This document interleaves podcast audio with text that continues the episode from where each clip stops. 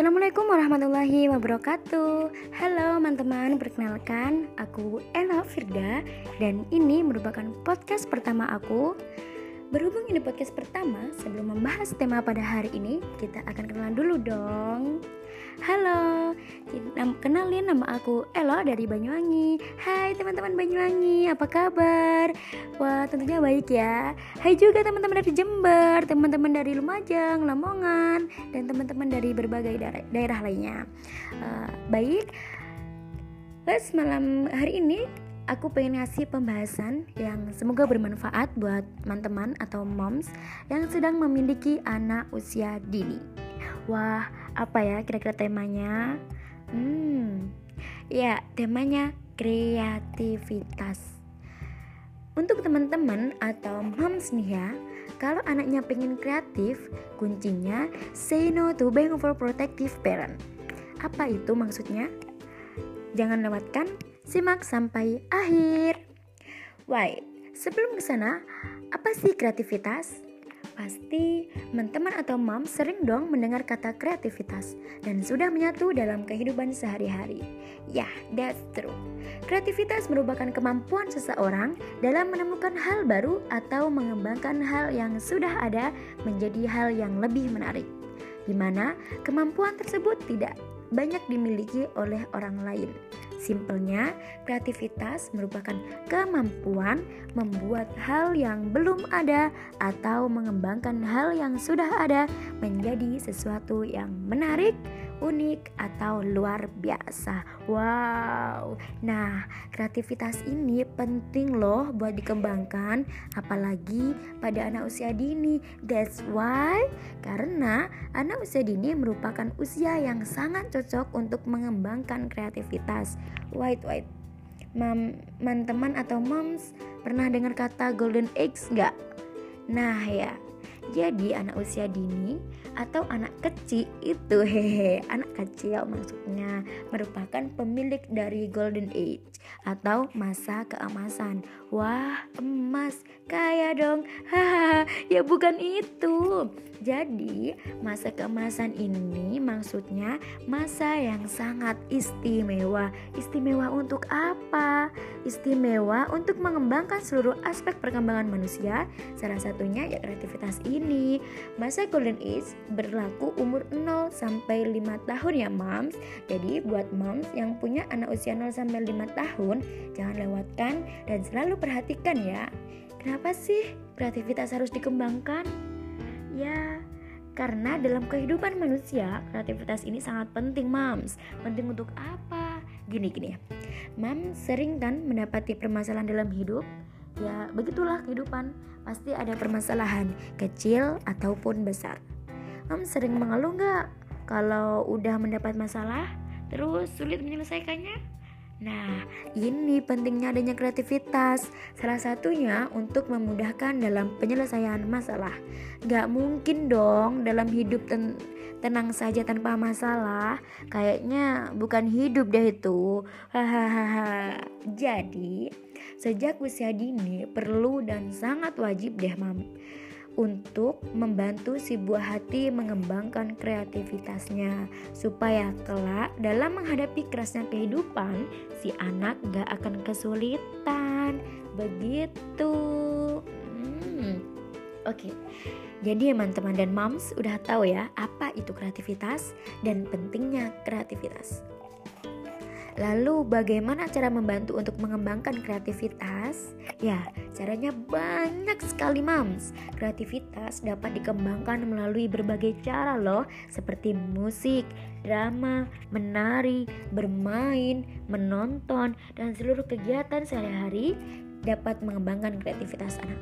Contohnya nih, nih ketika anak bermain mobil-mobilan, kemudian satu saat roda mobil-mobilannya rusak. Dan kejadian ini kemudian anak berpikir, dok gimana caranya mobilnya dapat berjalan lagi? Muncullah ide kreatifnya seperti nyari tutup botol atau kancing baju yang bulat atau benda-benda lain yang berbentuk bulat dan sekiranya dapat digunakan sebagai pengganti roda mobil. Nah kemampuan tersebut loh mams merupakan kreativitas. Contoh lain lagi nih ya mams, mungkin kalau mams pernah mendapati si kecil merubah semua tatanan barang yang ada di meja rumah, wah mams, yang dilakukan anak itu kira-kira meresahkan atau enggak sih?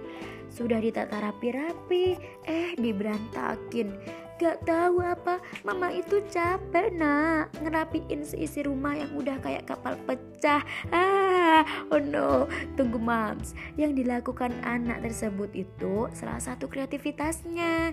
Dia sedang berpikir mengembangkan kreativitasnya Berupa mencari cara membereskan barang-barang yang ada di meja melalui imajinasinya. Bisa jadi dia sedang mencoba mencari bentuk tatanan baru yang unik menurut anak eh atau dia mau membuat suatu bentuk yang unik nih seperti membuat susunan kota, desa, atau apalah. Jadi ya mams, semua kegiatan anak usia dini yang sekiranya tidak dilakukan dengan amarah merupakan bentuk pengembangan kreativitas anak.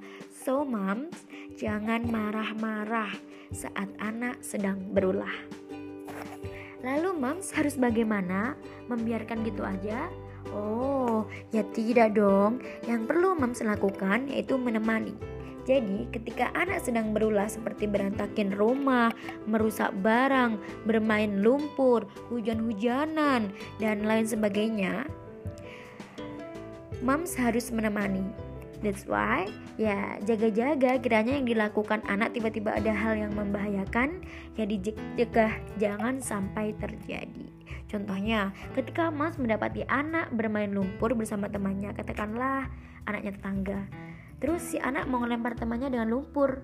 Sebelum itu terjadi, Mams harus mencegahnya dong dengan nasihat-nasihat yang halus tentunya. Seperti, "Hai adik, jangan melempar lumpur ya. Nanti baju Rehan kotor. Kasihan dong Rehannya. Hai dik, main lumpurnya jangan dilempar-lempar ya. Nanti kalau mengenai matanya Rehan jadi sakit.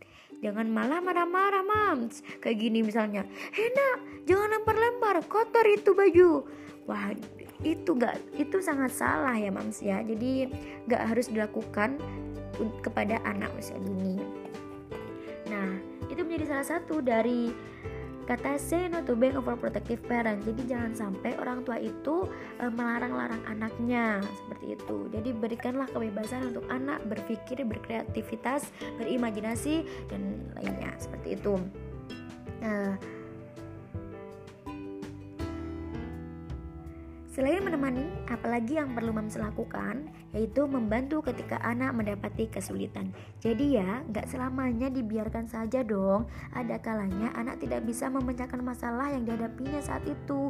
Jadi, tugasnya Moms atau teman-teman nih yang sedang mengawasi si kecil yaitu membantu cara menemukan solusi dari masalah tersebut. Contohnya, saat anak bermain di taman, kemudian mendapati ada bunga yang layu.